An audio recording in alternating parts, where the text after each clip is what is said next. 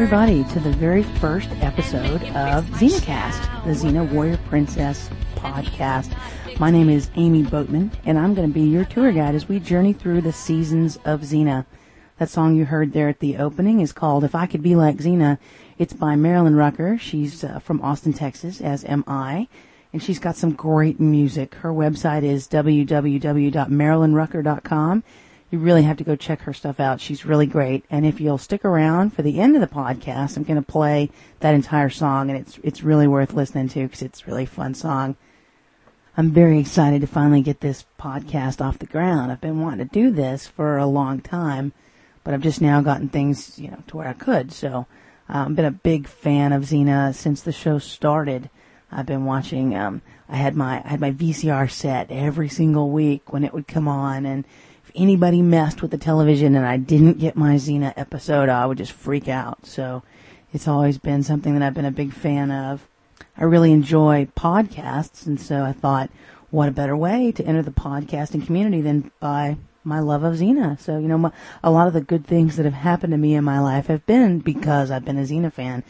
You know, meeting other people who are also fans, and then you know having that lead from one thing to another. You know, there's a little ripple effect, and and so it's it's it's done good things in my life being a fan. I actually got the idea uh, for the format of this podcast from the guys over at the Buffy Buffcast. I'll have a link to that on the website as well. If you're a Buffy fan at all, then you have to check out the Buffcast. It's it's a lot of fun. They have uh, an ep- uh, one podcast for each episode of Z- of ah, Buffy. Although they've gotten to be where they're pretty wordy, so they've been breaking it up into segments. Um, and so when I sat down and decided that I wanted to do this podcast, at first I was very ambitious, and I thought, well, I'll do one whole season of Xena in one podcast. And then I realized, okay, that might be five hours. And who wants to sit and listen to me talk for five hours in a row? So what I've decided to do, Xena, uh, the first season is 24 episodes. So what I'm going to do is do four episodes in this first podcast. And then, um, we'll probably have six podcasts for the whole season. That way kind of break it down and we don't get overloaded in too much Xena, although I don't really know if that's possible. I'm kind of nervous because this is my first podcast, so if I make any huge blunders, everybody please just bear with me. I know that I'll get better as time goes by. I tend to move around a lot when I talk, so if you get a little, I'll try to fix that in the mic. If you have any feedback for me, I'm always open for uh, constructive criticism. If all you want to do is complain, I don't really care to hear that. But if you have some constructive criticism, that would be great. Or you know, if you want to tell me how much you love the show, that'd be great too. Like I said, it's xenacast.com. Let's get to it. Um, Xena actually debuted in September of 1995. Uh, as far as I know, it was one of the first uh, action shows that uh, had women at its center. It was such a great show, and I, I would just bless Robert Tapert for uh, for putting it on the air and for having the vision to do this, and, and, and Sam Raimi and a whole bunch, because it was a risk, I'm sure, and um, it was just such a great show. It was a spinoff from Hercules. Xena had a three season arc on Hercules where he meets her and she's this badass warrior and he, he helps turn her to the straight and narrow path. To be totally honest, I think I've seen those three episodes once each, so I'm not quite that familiar. I was never a big Hercules fan, so I didn't really ever watch that much Hercules. I picked up Xena, of course, from the beginning of Xena, so. Uh, one caveat here. There will be spoilers in this podcast, in all my podcasts. There will be spoilers, so if you haven't seen Xena, you might want to go ahead and watch it first. Because I am gonna talk about things that might relate to other seasons and such, so, so you have been warned. There will be spoilers. Episode number one was called Sins of the Past. It debuted on September 4th, 1995. It was written by the man himself, Robert Tapert. It was directed by Doug Lefler.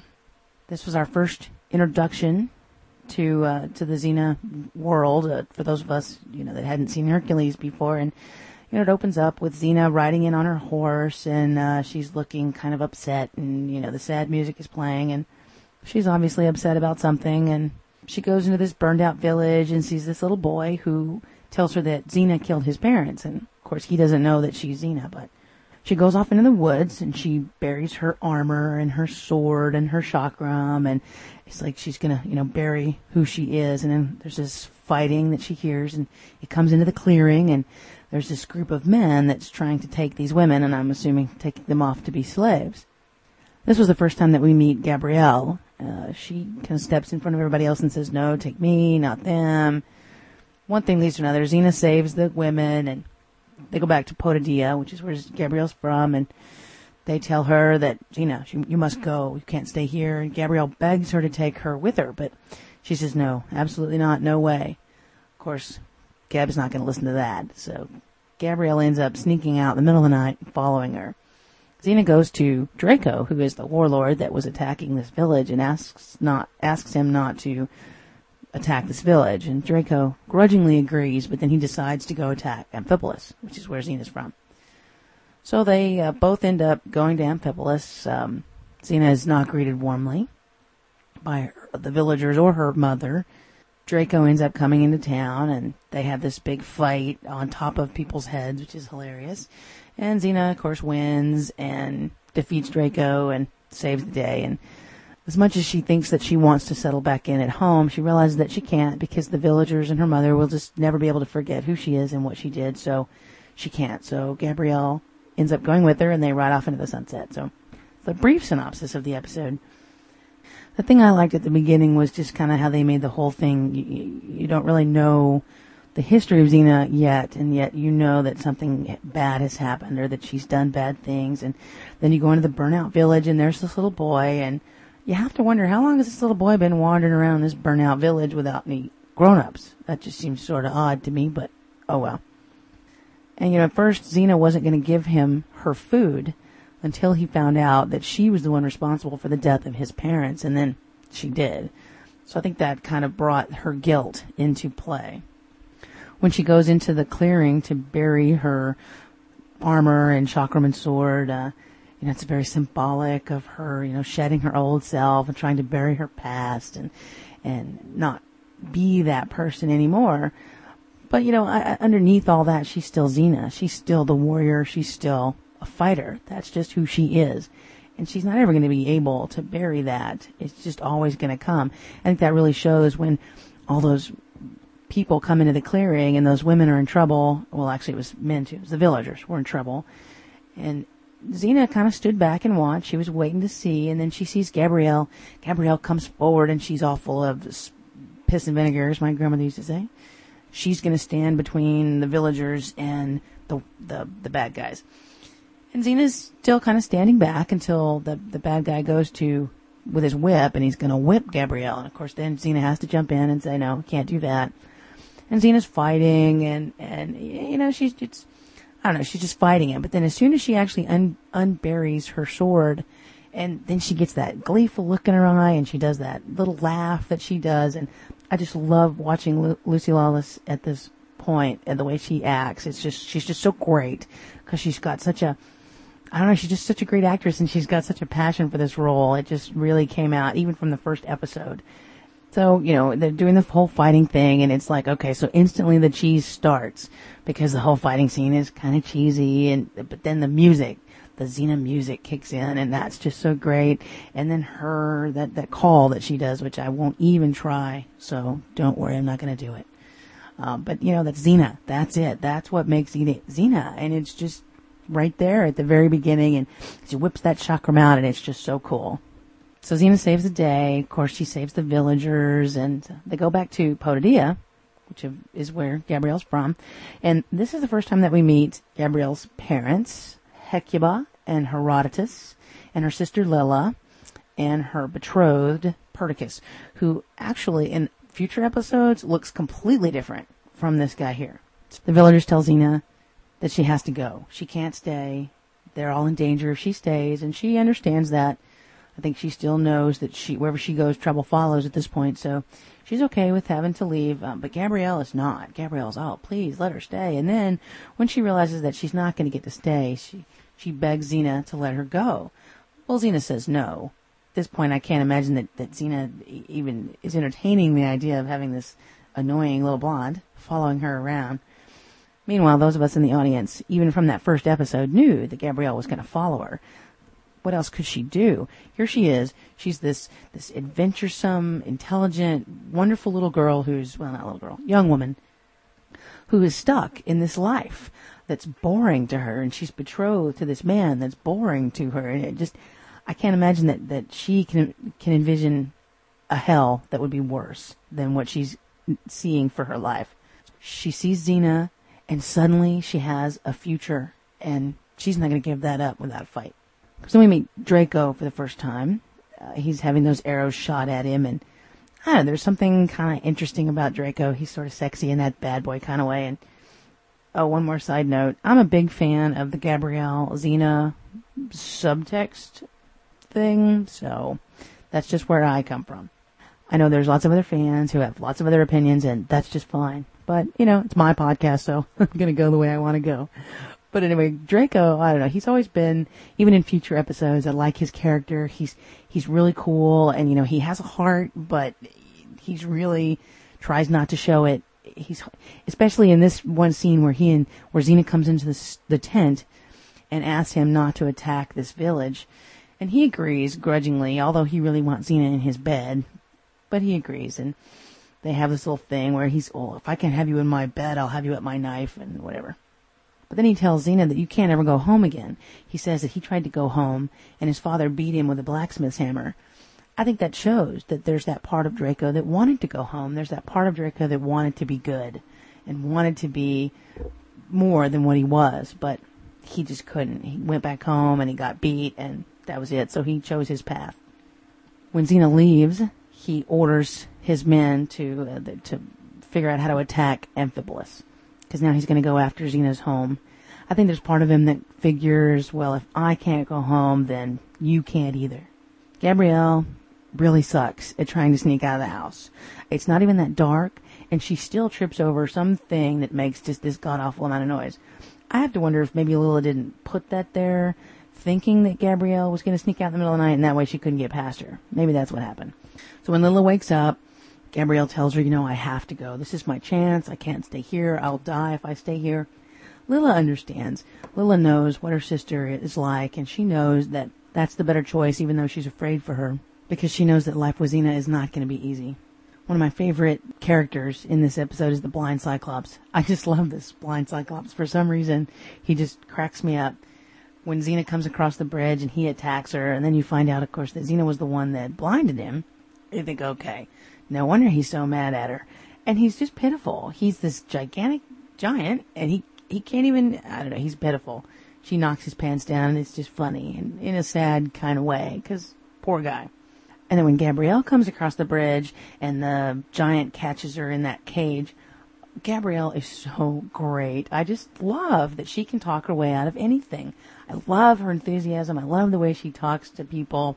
So she gets the giant thinking that that she's some that she she's a, a she's going to get Xena and she's going to kill her and and she's going to bring him her eyeballs and her arm and it's just funny because the giant is totally believing her and Gabrielle is just laying it on thick so she can get get away and she's just great.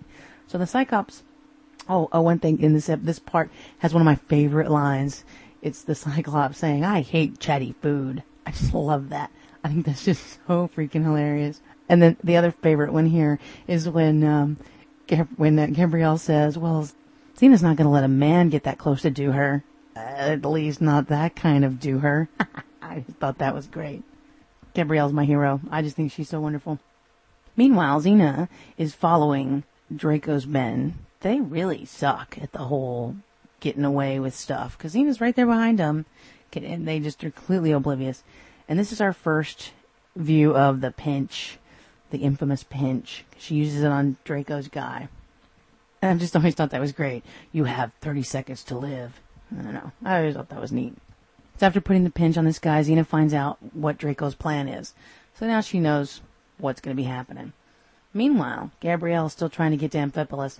So the next thing you see is her laying across the road. And so this guy, old guy in a, in a, pulling a wagon, he gets out and he's checking on her and she hops up and I just just love Gabrielle. She's just so funny.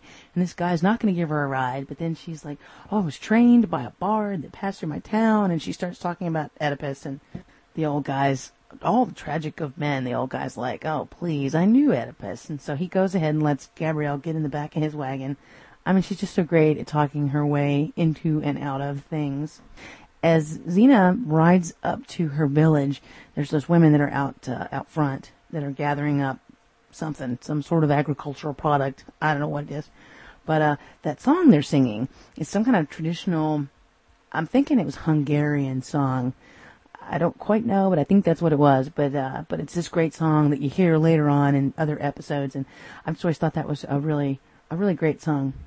When she gets to the village, Cyrene, her mother, who owns the tavern there, is really hostile towards Xena, and that's when you kind of find out a, a little bit more of the history, and that Xena had had gathered up the village boys to go off and attack a warlord who was threatening Amphipolis, and that was the beginning of her army. And she got a lot of the local boys killed, so that when she comes back, uh, they're all like, you know, what do you want? More more cannon fodder, basically. Of course, there weren't cannons, but anyway, you get the point. And um, and so they're all really upset that Xena has come back, including her mother, who I can imagine her mother's lost one son and she lost Xena because Xena's basically dead to her. And then this other brother, other son that we find out about later, you know, she's basically lost that one too. So I can see that Xena really does really represents a lot of pain for her, and that she wouldn't really rejoice in having Xena back in town. Of course, Xena realizes that she's changed, but it's hard for people to rewrite that biography that they have of you in their head. You know how when you think of somebody a certain way and you've thought about them that way for a really long time and then they change. But it's really hard to get that change in your head. Uh, so I think that's kind of what was going on here. Xena's changed and she's and she knows she's changed, but it's going to be hard convincing the villagers that she's changed because uh, they have to rewrite that whole thing, and so that's going to be a hard thing. Xena knows that Draco is going to attack Amphipolis, so she's trying to get the villagers to defend themselves, but they won't, and they don't. They I don't know if they don't believe her or what. I'm not quite clear on that, but they they just think that Xena's just trying to con them out of more of their sons, so they don't believe her. At one point, they even all trap her in the tavern, and they're going to kill her. They're going to kill Xena, and Xena's like taunting them what are you afraid? Afraid of one woman? And then she takes out her sword and says, let's make this even.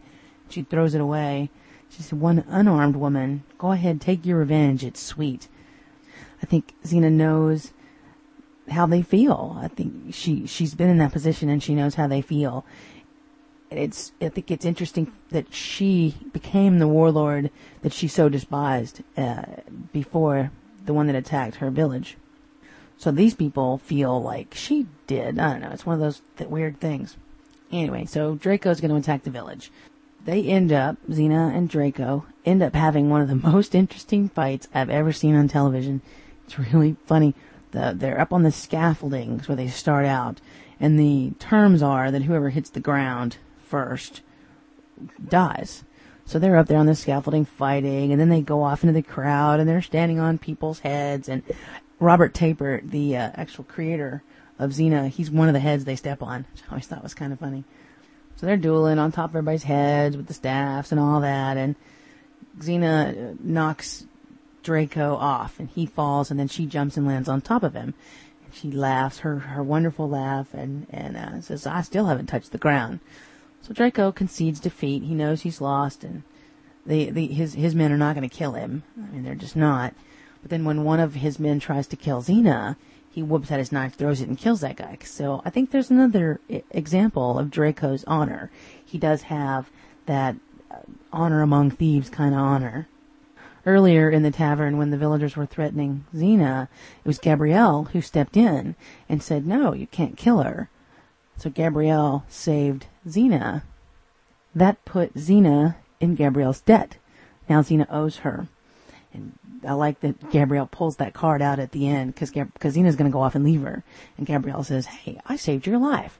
So Xena grudgingly pulls her up on her behind her on the on the horse, and and before right before they leave, Cyrene and Xena make a, a kind of peace. They later on in further episodes they really make peace and be, come to love each other again. Uh, but this is the beginning of that.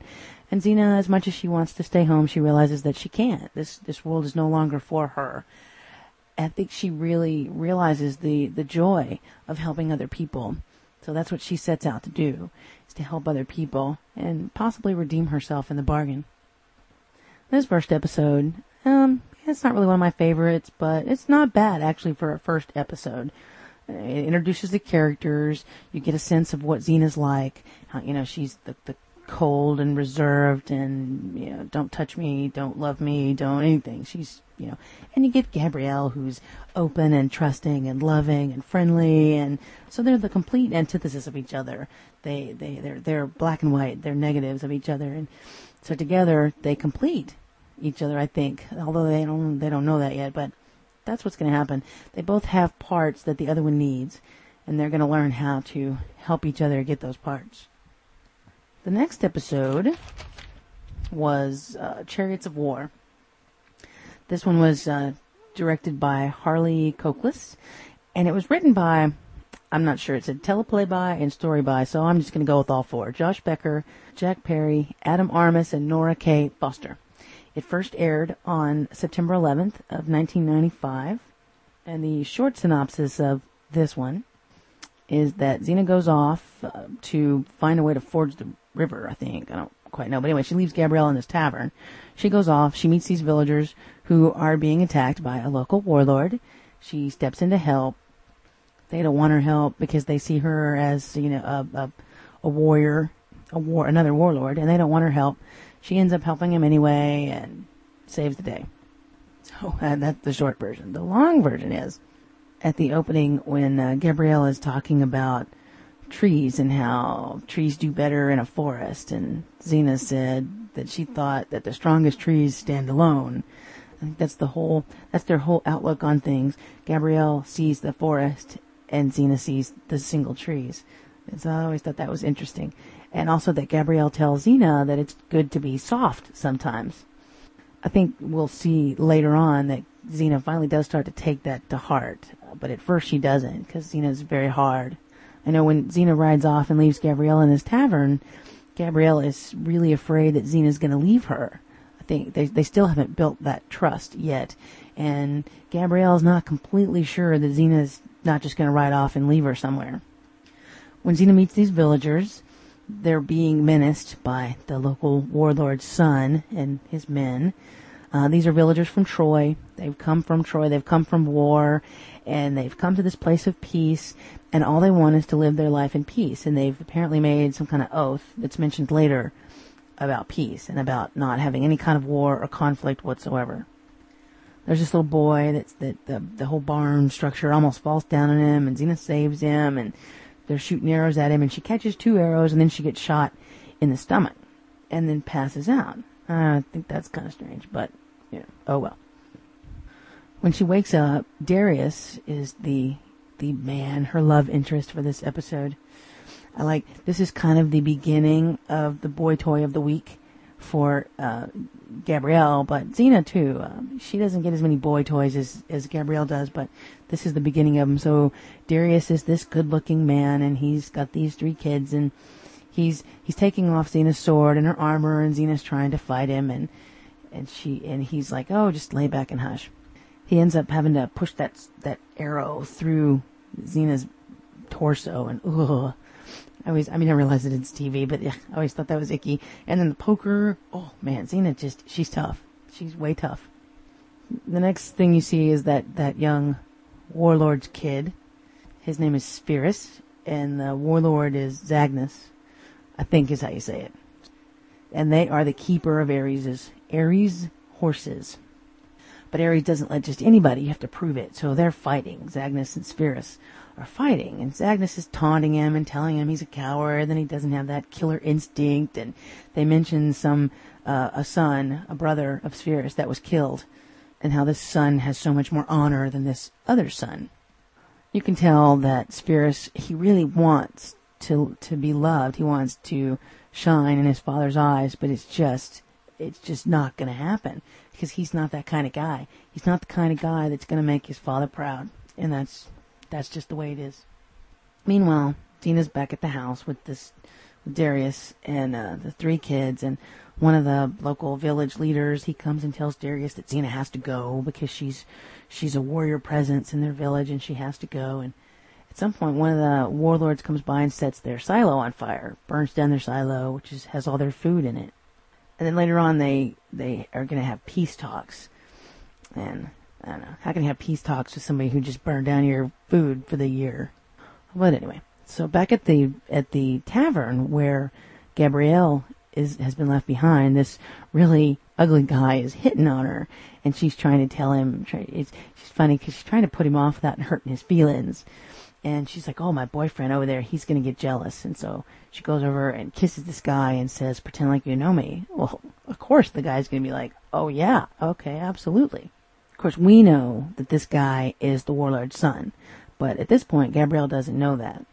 And they start talking, and she falls for him, which is going to be a pattern for her. She's going to fall for the boys that she meets right away. It's like this instantaneous thing. Later on, when she hooks back up with Xena, she says she thinks she's found her tree. It's like she's known the guy five minutes, and she's already like found my soulmate. Please, I don't know. I guess we were all that young at one point when we think eh, everybody out there is meant for us, and even though he's the warlord's kid, we can he'll still change. Yeah, okay, whatever back over in the village with Darius and Xena.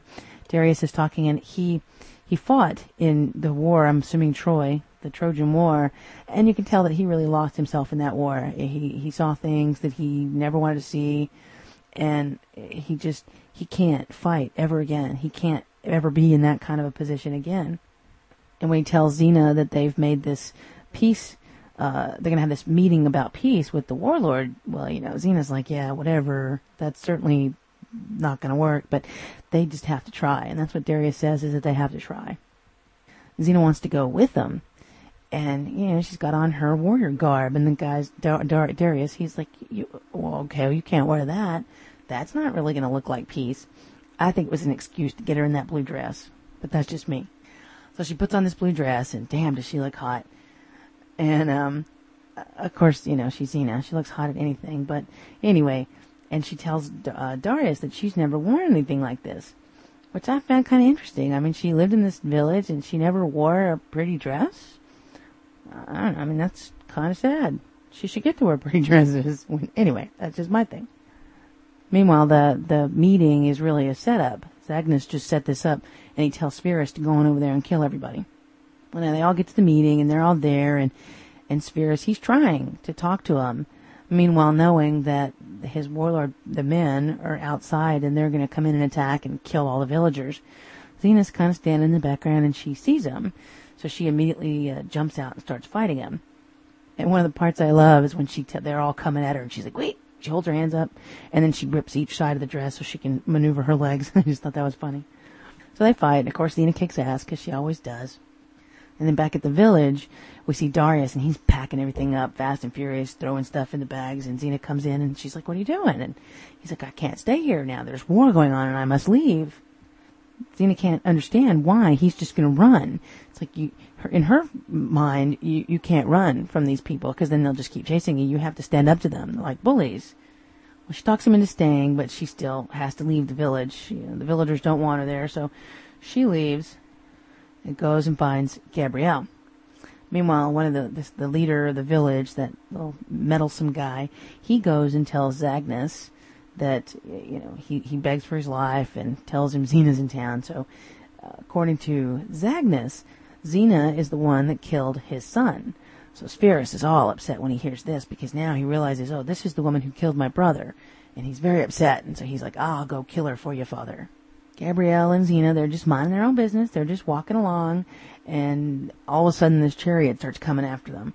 So Xena puts Gabrielle up on Argo on the horse, and uh, and they start riding, which is hilarious because Gabrielle just cannot ride a horse. And so uh, Gabrielle is the diversion. So she's riding along, and the chariot's chasing, and Xena goes and gets her own chariot, and she's chasing, and so there's this whole big chariot chasing. So at one point they all end up falling out, and so they're all four on the ground. Zagnus gets in her uh, Xena's face, and she's like, "You're the one that killed my son," and and apparently it was at the Battle of Corinth. And Xena says, "No, I didn't kill your son. His men killed him because he came to me wanting peace, and his men killed him." Course, the father he doesn't believe that, but the son does, and the the son and the father end up fighting. And at one point, the son throws down his sword and he's like, "I'm not going to fight you anymore." So when it, just when it looks like the father's going to kill him, Xena whoops out that chakram and breaks the guy's sword. You know, the swords in Xena are really wimpy. I mean, they just break off all the time. I I, I always thought swords were harder than that. But you know, what do I know? I don't have a sword. Well, Xena ends up having to kill Zagnus because you know that kind of guy. He's just not going to walk away and just leave everything be. That's the kind of guy that's either going to win or die. That's just the way he is. I thought it was kind of funny when Xena uh, realizes that this is the guy that Gabs was talking about, and she's like, "This is the guy," and Gabrielle's like, "Well, yeah." Of course, at the time, she didn't realize that that was the warlord's kid, but you know, he does have that sensitive side, and he really had pretty eyes too. Then we have the sad goodbye between Darius and Xena, and, and the kids don't want Xena to go, and and uh, and that little girl speaks, and the whole thing has been that that little girl hasn't spoken since her mother died, and so she asked Xena not to go, but but Xena has to go, cause you know she can't stay. We wouldn't have a show if she stayed. But she tells Darius that she's she's kind of learned more about family, and then when her and Gabrielle hook back up, she asks Gabrielle, "Do you miss your family?" And Gabrielle's like, "Yeah, sometimes." And I can see Gabrielle's like, "Well, hell, I haven't been gone that long. How would I miss them just yet?" But yeah. But Gabrielle's like, yeah, sometimes, but I miss them less when I'm with you. Like, oh, that's so sweet. But anyway, that's the, that's kind of the beginning of their, you know, you still see that, that Gabrielle likes Xena a whole lot more than at least Xena shows, but that Xena's starting to realize that Gabrielle is in her corner. And so I think that the beginnings of the trust and the beginnings of the relationship are really starting to form. The next episode is one of my favorites. It's Dreamworker. It uh, debuted September 18th of 1995. It was written by Steven L. Sears, who actually wrote a lot of the episodes that I like. Uh, he, he's one of the better writers, I think, for the show. And it was directed by Bruce Seth Green, who I actually thought had a connection to Seth Green from Buffy, but you know, turns out he doesn't. So there you go. Just that similar name thing going on. Anyway, the episode opens with Gabrielle playing swords and she's attacking a tree stump and she's fighting it. And so Xena comes up and is kind of like, what, what are you doing fighting with my sword? And Gabrielle begs her to please teach her how to fight. And Xena says, no, absolutely not. I'm not going to teach you how to fight with a sword. Once you have a weapon, you become a target. But she does tell her, I'll, I'll tell you, you know, I'll tell you the, the, the main, the secrets to fighting. And she says, number one, run. Uh, if you can't run, then you surrender and then run. She says if you're outnumbered, you let them fight each other and you run. And the last one, and Gabrielle's like, oh, another run? but Xena's like, well, yeah, you talk your way out of it and then you run. I just think that's funny that the whole thing is all about running. But Xena tells her, like, as I said, once you pick up the sword, you're a target. And then once you kill somebody, you can't ever go back the basic uh, premise behind this whole episode is to establish Gabrielle's blood innocence, that she's never killed anybody. So while the girls are talking, they get attacked by thieves, and uh, one of the th- one of the things I like about Xena is that you have like the extras that come back and they keep playing different characters because again there aren't that many actors in New Zealand, I guess, and so this so this uh, this this thief this thief I can't think of his name, but he, anyway, he comes back several times as another extra in Xena episodes.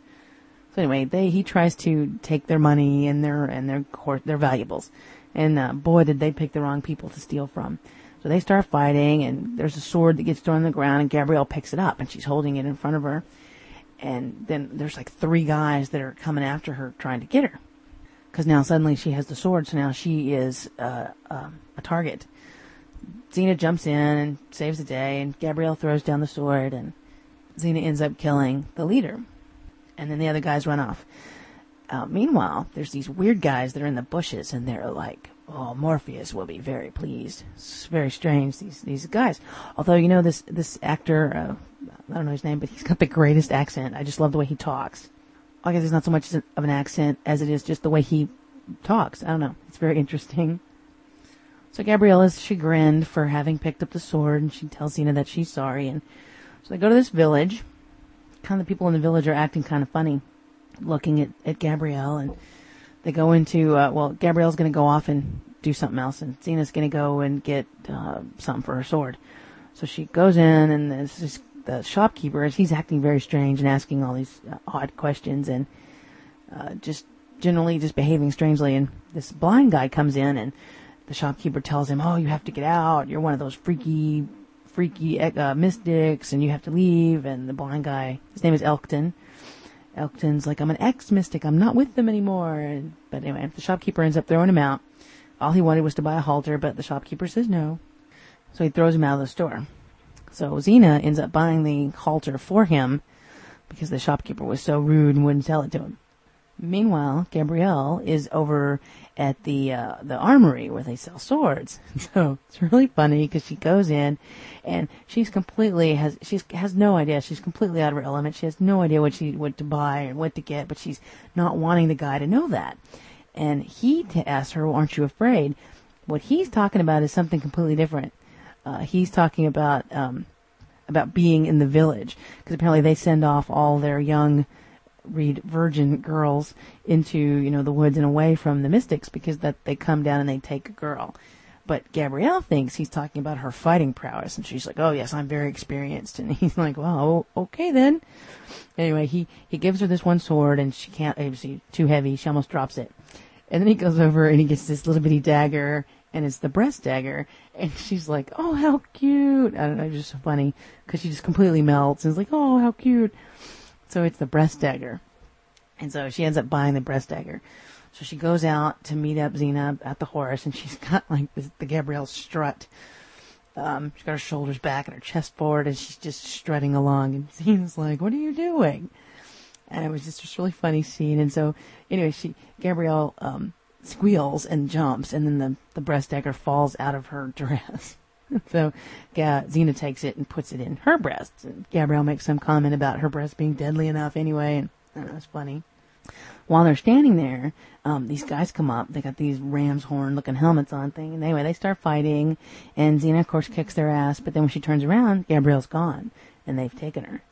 Xena goes back in and gets the shopkeeper to tell her, where did you take, where did they take Gabrielle? And of course the shopkeeper first is like, I have no idea what you're talking about. But then, uh, you know, kind of convinces him that he needs to tell her what's going on. And so he does. He says that the mystics up at the temple who worship Morpheus have taken Gabrielle. And that every solstice they take a virgin to be Morpheus's bride, uh, which means sacrifice, basically. Meanwhile, Gabrielle is up at the temple, and they've got her all decked out in this really pretty dress, and and the the Manus, the head mystic, is telling her that she must prove herself worthy to be Morpheus's bride. And of course, Gabrielle's doing that talking thing, trying to talk her way out of it, and saying, "Oh, she's much too lazy to be a bride. She sleeps too late. She doesn't like housework." Oh, it was funny. Well, the the Manus, the mystic guy, tells Gabrielle that there's all these tasks that she uh, must pass, these trials that she must pass, and it's a fight to the death. Well, Xena goes to that blind guy, Elkton, the ex-mystic, to find out what's going on. And he tells her that uh, the, the mystics have taken Gabrielle up to their fortress and there's no way that that uh, Xena can get through, surrounded by guards, and it would take her months. And then he feels her arm and he says, days to get past, to get past more the, the guards at the temple. So the mystic, the ex-mystic, tells Xena that there's only one way that she can defeat Morpheus at this point, and that is in the dream world. So he gives Xena this potion that will uh, help, will put her into the dream world, but it separates her soul from her body. So if she's gone too long, her body will die. What he's doing is some kind of sprinkling some kind of water on her that will hopefully keep her body alive longer. But she has to hurry. When Xena appears in her in the dream world, it's interesting. It's like this tunnel with that uh, you know, like orange construction netting up on each side. Only it's not orange; it's black. But that's exactly what it looks like. Is construction netting. anyway, so Xena appears in this dream world, and there's all these soldier guys that are chanting Xena, Xena, and they're telling her that you know the army's ready and that she'll never change who she is. That she can't change. That she's always going to be the warrior. Xena says, "No, that's not who I am anymore," and she manages to get away from him. And then she comes across this village, and there's this woman crying in the background, and it's an, obviously a kind of a, a burned out village. And this man comes out and he says, well, you know, you killed me. And don't you want to know my name? And Xena says, at the same time, she says, I'm sorry. And he's like, well, what? Sorry to know my name. I don't know. I thought, I kind of thought that was interesting in the fact that, I mean, yeah, there are so many people that have died because of Xena and her army. And I, I wonder if she does know their names or not, because you know Xena does carry a lot of this guilt with her. So I wouldn't be surprised if she did know most of their names. Well, at least of the ones that she's personally killed. Anyway, all these other villagers start coming out, all these people, and they're saying their names, and these are the people that Xena has, has killed. And they're all kind of surrounding her and crowding her, and she's saying, you know, get away from me, and, and, uh, um, I thought that was interesting when they said, we're not the ones crowding you, you know, which, gosh, that is so true. It's like you just have all your crap around you and you feel like it's the one crowding you, but that's not what it is. So that's kind of where Xena was, having all this guilt bearing down on her. And one of the guys gives her a sword and says, well, you, you have to kill us again. And, uh, Xena won't do it. And she ends up breaking the sword and then everybody disappears. So she passed that test. Meanwhile, somehow Manus has figured out, the head priest has figured out that Xena has entered the dream world, and so he dispatches some of his men to go find Xena's body, and he figures rightly enough that Xena's body is with that ex-mystic Elkton. So off they go to find and kill Xena. And now it's time for Gabrielle's first uh, trial. So Manus gives her a sword and tells her that there's going to be two men in there that are trying to kill her, and that she has to make it to the end and uh, kill or be killed, basically. So she enters this this uh, silky little room thing with her sword held high, and she's going through this little tunnel that's made by these silk or not silk, these you know wispy linen things that are on each side. And uh, she can see that there's two men that are chasing her, you know, stalking her on each side. And then Xena's words come back to her: "If you're outnumbered, get them to fight each other, and then run." So Gabrielle sets it up to where they're both one on each side of her, and then she coughs and they jump in and they end up stabbing each other. So, ah, Gabrielle uh, makes it through the trial without having to actually kill anybody. Manus is not happy at all that Gabrielle has figured out how to get out of this without actually killing anybody, and he throws her in, in, in her cell. Well, then Gabrielle falls asleep, and while she's dreaming, uh, she meets up with Xena. Actually, we see Xena kind of run in, and Gabrielle is plucking uh, something, and she's saying, you know, sacrifice me not, sacrifice me, sacrifice me not. It's really kind of funny. So Xena is not, it says, you know, you're not real. And Gabrielle's like, well, this is my dream. Everything else here is not real except me. So Xena says, tell me something that I don't know. And Gabrielle's a little confused and, and Xena says, well, Morpheus would know what I know. So tell me something about you that I don't know. And so Gabrielle says, I had six toes on my right foot when I was born. Which I just think is so Gabrielle. And then Xena looks at her foot and Gabrielle hides it under her dress. It's like, don't look. It's not there anymore. I just think that's hilarious because that is so Gabrielle. I mean, what else would she say? That's just funny. Well, that convinces Xena because uh, she's like, only you would think of something that weird. So then she tells her Morpheus's plan that the whole thing has been formulated so that Gabrielle would lose her blood innocence and she would kill somebody. Xena tells her to use her strengths and Gabrielle ends up disappearing before Xena can say, talking, talking your way out of it. You're mind, you're smart. That's what you use. But Gabrielle does eventually figure that out on her own. Well, then the second challenge comes up. The priest comes and wakes her up and takes her to the second challenge. And she, she goes into this room and it's, and it's like this circle of stones that are surrounding a pit with a fire in it. And I swear that looks so familiar. There's some other episode and I don't know what it is, but there's that same set that's that's in that episode. And of course, I guess we'll get to that later. But anyway, so there's these three guys that are attacking Gabrielle. So this is when she figures out, oh, I'll use my my smarts. And so she says, hang on, hang on, I can't take all three of you on at the same time. So we'll do it this way. Well, the best one of you will go first, and then the second best, and then the easy pickings. And so they kind of they end up fighting over who's the best. It's two guys are fighting, and Gabrielle turns to the other one and says, "Well, now we know where they value you." It was funny. One guy beats the other, so now there's two. And then the other guy ends up killing the other guy. So now there's just one. And, um, this one dude had thrown this, this blade and, uh, it stuck in the wall. And then for some reason it came exploding out from the steam or something. And that's what kills the third guy. So yet again, Gabrielle gets out of the situation without having to kill anybody and lose her blood innocence. Well, now Manus is really pissed, the priest. He throws her back in her room.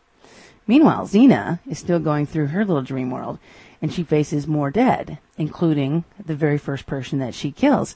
And then we see in this part that this is the guy, the warlord that was attacking Amphipolis. And this was the very first person that Xena ever killed. And then the thief from the beginning of the episode, he pops up and he's the last person that Xena's killed. And they're telling her that Gabrielle's gonna kill and then she's gonna become just like Xena. And she's gonna be, you know, filled with hate and rage and whatever.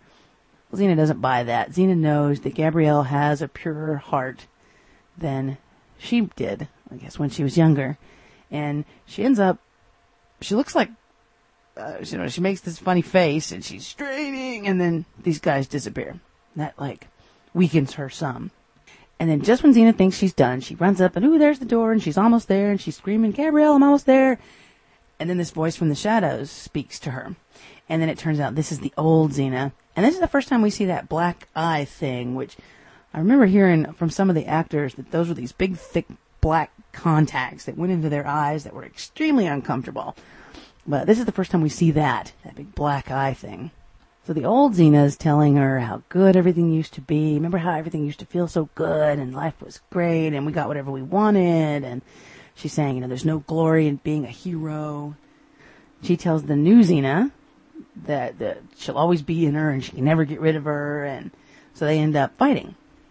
Well, then it flashes back over to Gabrielle and she's in her third trial and they got her standing in front of this this like sword thing. It's like these swords that are not swords, um, points, pointed stakes that are sticking out and they're forcing her along. It's this funny looking triangle little mechanism. I don't know, it's kind of funny looking, but this one guy is cranking it and it's pushing Gabrielle forward and there's a sword in front of her, and then there's this dude standing at the other end who's whooping a sword, and Manus is telling her, pick up the sword, pick up the sword and kill him, because as soon as you're within reach, he's going to kill you, and Gabrielle's not at all sure what to do here.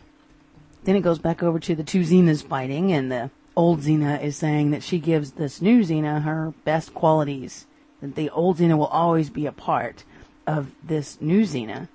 And that's kind of when Xena gets it, that, that this old Xena, her old self, is the key that she's never going to be able to get rid of who she used to be. But it's because of who she used to be that she is the person she is today. And so, I mean, actually, you know, some of the things that made Xena the vicious warlord that she was were actually, you know, good qualities when used for good. Well, anyway, when Xena figures this out, she spins the old Xena around and throws her up against the door, and the door busts. And then, just as the uh, as as Manus's the priest's guys had found Xena's body, and they're just fixing to kill her, she disappears. The body disappears, and Xena appears whole in uh, right where Gabrielle's at. Well, then there's a big fight, and of course Xena kicks ass because that's what Xena always does, and she uh, she whoops out that breast dagger and kills this guy, and so she saves the day, saves Gabrielle. And then Gabrielle is standing there talking to Manus, the priest, and he says something cocky, and and Gabrielle hauls off and just decks the crap out of him. It was great. It's like, woo, way to go, Gabs. And Xena was impressed too, which I thought was pretty cool. Xena didn't think Gabriella had it in her.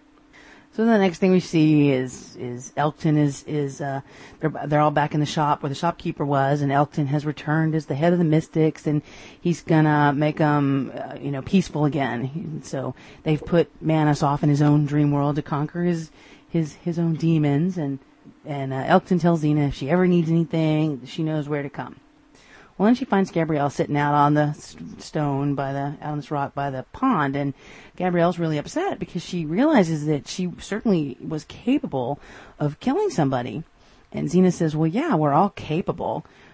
We just don't all do it." And um, I think it, it just really scared Gabrielle that she that she didn't ever realize that that was in her that she could actually kill somebody. Well, Xena picks up this rock and throws it out into the pond oh well, first she says, see how calm the pond is. That was me. And then she throws the rock and the pond's all churned up and she says, that's what I became. And Gabrielle says, well, the, the pond will go back to being calm again. You'll go back to being calm. And Xena says, well, that's true, but the stone will always be under there. It is forever changed. And Gabrielle's like, yeah, that's true.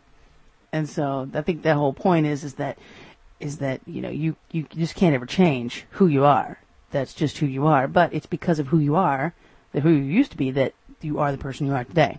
So anyway, uh, I really love this epi- episode. I thought this was one of the one of the better ones of the first season, and I, I don't know, it was just it was just really clever. I liked it. I thought it was good, and I liked the whole development of the relationship in this one between Xena and Gabrielle. It's like uh, it's the first time that Xena, well, I guess it's the first time that Gabrielle's kidnapped, but it's the first time that Xena really is concerned that Gabrielle's missing. It's like, oh no, somebody took took Gabrielle, and that that uh, protective instinct kicks in, and she's gonna save Gabrielle. And also, Gabrielle actually starts to listen to Xena and to trust her, but she also starts to trust herself. So I like it- the, the character development in this episode is great between the two act with two characters, but also within themselves. They're both learning as they're going. Well, the next episode, Cradle of Hope, uh, was written by Terence Winter. It was directed by Michael Levine, and it aired on September 25th, 1995. This one's not one of my favorite episodes, but you know it's okay. We all got to have those in there, and and uh, basically this is the one where it's kind of the Moses story. There's a uh, um, a uh, an oracle that says that tells the king that there's a baby that was just born that's going to take over his crown, and the king, of course, thinks that that means the baby's going to grow up and kill him. So there's the big, uh, so there's going to be the big search to find the baby, and somebody puts the baby in the basket and floats the basket down, and uh, Xena and Gabrielle find it. I, I like at the beginning of this episode, King Gregor is his name, and and uh, the Oracle is sitting there talking to him, and King Gregor's advisor is Nemos. And uh, I don't know, it's just right from the beginning beginning of the episode, you just know that Nemos is just up to no good. He's just he's not all that he seems. Well, so the Oracle says that there's going to be a baby born, uh, or that there was a baby born in the in the kingdom that's going to take over the king's throne. So they go hunting for the child. Well, meanwhile, there was a child born to one of the servants in the castle, but the woman died in childbirth, and so there's somebody else taking care of the baby. Well, and they put the baby in the basket and float the basket down to save it. Uh, we also learn that King Gregor has lost his son in childbirth not too many months before, and his wife died as well. So he's had this double loss, and so he's still kind of reeling. And I think Nemos really takes advantage of that. Well, Gabrielle and Xena, it's like uh, Xena's awake, and she goes over and to wake up Gabrielle, and I know, uh, you know, I just don't know how anybody ever slept on the ground like that. Um, you know, without my posturepedic, I'm just useless. So anyway, Gabrielle hears this noise. And she thinks it's a cat, but they go over and they find the baby in the basket. And oh, Gabrielle, so funny because she's just instantly this whole maternal instinct kicks in, whereas Xena is like, "Ooh, yeah, make it stop. Make what are you not holding it right? Make it quit." I just thought that was hilarious. Well, so Gabrielle starts calling him Gabriel. So they're going to take it to the nearest village to find out who it belongs to. And as they're walking down the road, they come across this mob that has this woman who's sitting on horseback with her hands tied behind her back and a noose around her neck. Pretty obvious what they're fixing to do. And yeah, Xena tries to stop them at first. They go ahead and they knock the the um, horse out from under the woman, so she's hanging there. And again, Xena throws the chakram and saves the day. Um, what I think is funny is the leader of this group is the same guy who was in Lyre Lyre Hearts of Fire. He was the dude that could not sing and he's begging everybody else to let him be in their band. And so anyway, this is the same actor. Well, anyway, Xena flips him, gets gets gets him with her whip and around the neck, and she's holding him up. So they save the woman. Well, come to find out, this is Pandora, and not not the Pandora, but Pandora's granddaughter. The original Pandora was the one that opened the box and let out all of man's desires, and it was only able to save Hope. So hope was the only one of man's desires that's not fleeting. I always kind of thought Pandora got a bad rap. You know, I mean, maybe somebody bumped her and she dropped it. Who knows? I don't know. I think in mythology, a lot of the women get the short end of the stick. Well, anyway, so now Xena uh, and Gabrielle have saved the woman, and they're going to take her and you know help her. And uh, Gabrielle picks up her bag, and it's apparently really heavy. Well, then a storm hits, and so they go to these caves to uh, hide from the storm. And Gabrielle accidentally drops something out of the bag, and it's this box with this like handprint in the center of it. And Pandora freaks out. Oh my God, the box! And you know, of course, it turns out it's okay. But that's when they find out who she is. That she's Pandora. And then she explains to them that she's tied to this box. That this box is her whole life. Well, after the storm, the three, well, three plus baby, they go to this tavern.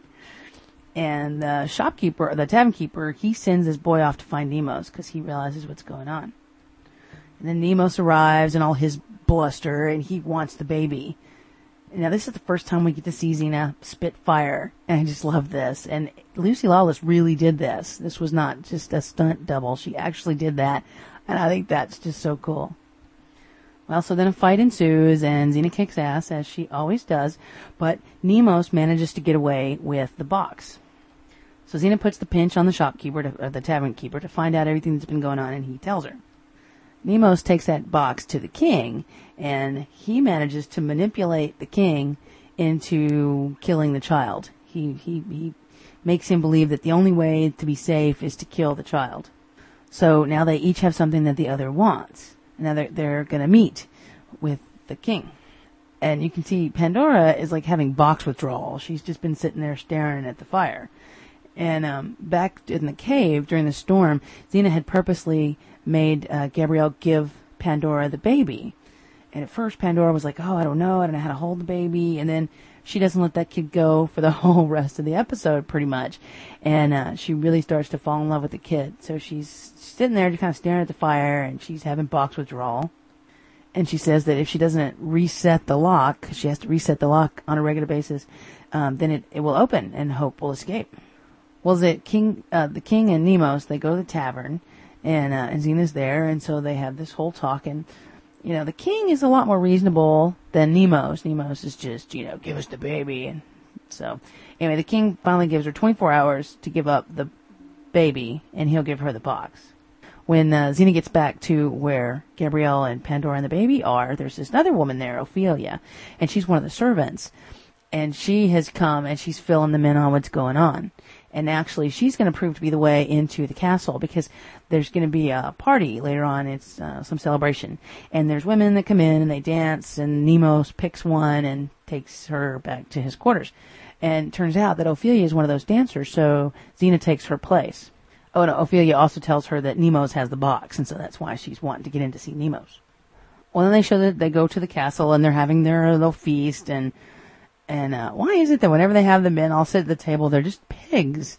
Know, throwing food around at each other. I don't know, they're just pigs. And so anyway, um, so then these women come in and they're all dancing, and Xena's in that hot little harem number, which I swear is the same costume she wears uh, later on in um, uh, I think it's Royal Couple of Thieves with um, Autolycus when he plays the master and she plays uh, Jasmine, I think it is. Anyway, I swear I think that's the same costume. So uh, anyway, so Xena dances, and of course Nemos picks her because you know who wouldn't.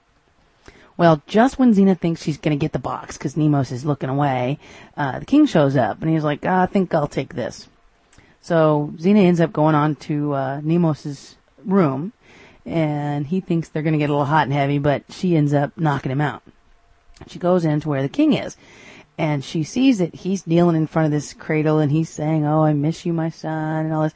And it's really pitiful because when they show the cradle, it's got all these cobwebs in it, and it's like, "Oh, now that that's just sad." Well, she ends up knocking out the king.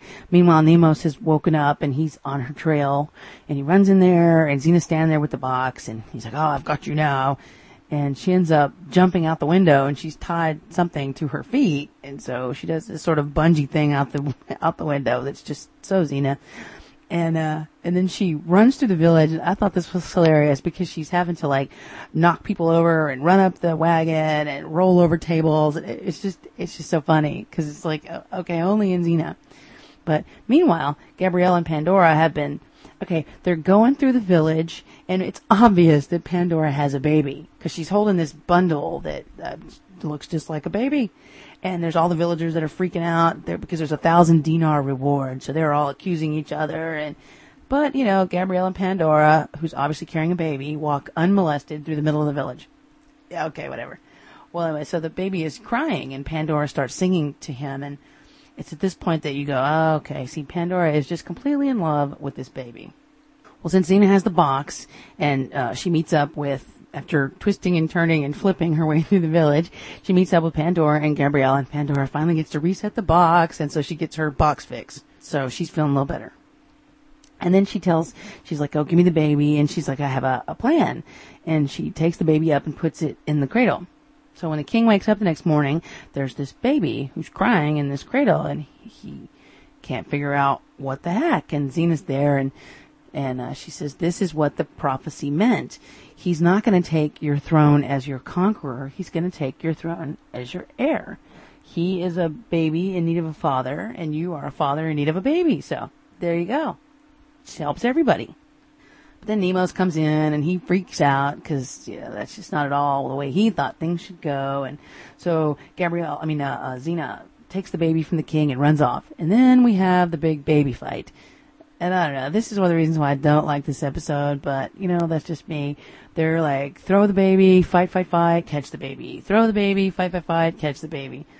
I don't know. I just thought it was just just a little too much. Well, even holding a baby and throwing a baby, Xena still kicks ass because that's what she does. Well, then Nemos runs down and they fight, and Xena ends up killing him, of course. I mean, you just knew Nemos had to die because uh, you just knew he had to. Next thing you know, the king has decided to keep the baby and he's going to let Pandora stay there and you know this way her box can be kept safely in this vault and she can set, reset the lock every day but she doesn't have to wonder and she has a home and the baby has a mother and you know all is right with the world everything is working out and then the king and pandora ask xena if there's not anything they can do and she says just name the baby gabriel which i thought was really cool because that's I don't know. At this point, you really see that Xena's really starting to care for Gabrielle. There's really some feelings starting to come up there. Well, anyway, she finds Gabrielle in the vault, like staring at the box. And she's just like, wow, all of our desire, the man's desires and everything was in there, and Pandora's been carrying this around, and I don't know, she's just like in awe of this thing. And as they turn to leave, Gabrielle knocks, knocks on the box and knocks it over, and it opens, and it's empty. And, uh, and Xena says, well, the box was empty. Well, it's been Pandora that's been carrying the hope. And so, I don't know. I thought that was kind of hokey. Eh, no, that's just me. Well, anyway, so this this episode, like I say, not one of my favorites, but it does uh, give more character development to the two characters. It's got Xena, who is is really trying to do right, and she, you know, this is one of those episodes where you see how she can judge people pretty quickly and be pretty right on as to what kind of people they are. Um, meanwhile, I don't know, Gabrielle, she's she's um she's still the innocent and she just believes in, in, the good in everybody and you know that's one of the great things about Gabrielle. So that's gonna wrap up this part of or this podcast. Um like I say, it's you know I can just go on and on about Xena, so we have to cut this down. you know, because although you know it's funny, um, I'm not nearly as big of a fan as other people I know. Me and my partner Rhonda, we went to Dallas a few years ago to a convention, and it was just a uh, Texas convention of, and and there was people there uh, that I mean, you know, if I had the money, I would be just as big of a of a collector, but I just don't have any money. So you know, but there were people there that owned all the costumes and all the, the props and all the cards and all that, you know, which I thought was great. But Rhonda always thought I was like a total complete weirdo because, you know, I was so into Xena and then she realized that I was just the tip of the iceberg. there was people out there who were way bigger fans than me. So anyway, I, I really hope you've enjoyed the podcast. I've enjoyed doing it. And, um, like I say, this is just one of many and I will certainly get better as we go along. I'm still learning this whole process. And, uh, meanwhile, stick around for the complete version of If I Could Be Like Xena. It's a great song. Like I say, Marilyn Rucker, marilynrucker.com and uh, go to my website, xenacast.com, for links to the things I've mentioned and to leave any comments or feedback you might have. And I hope you have enjoyed this as much as I have enjoyed doing it. And I'm um, going to try to do this at least every two weeks, maybe maybe sooner, but at least every two weeks. So thanks for joining me and battle on.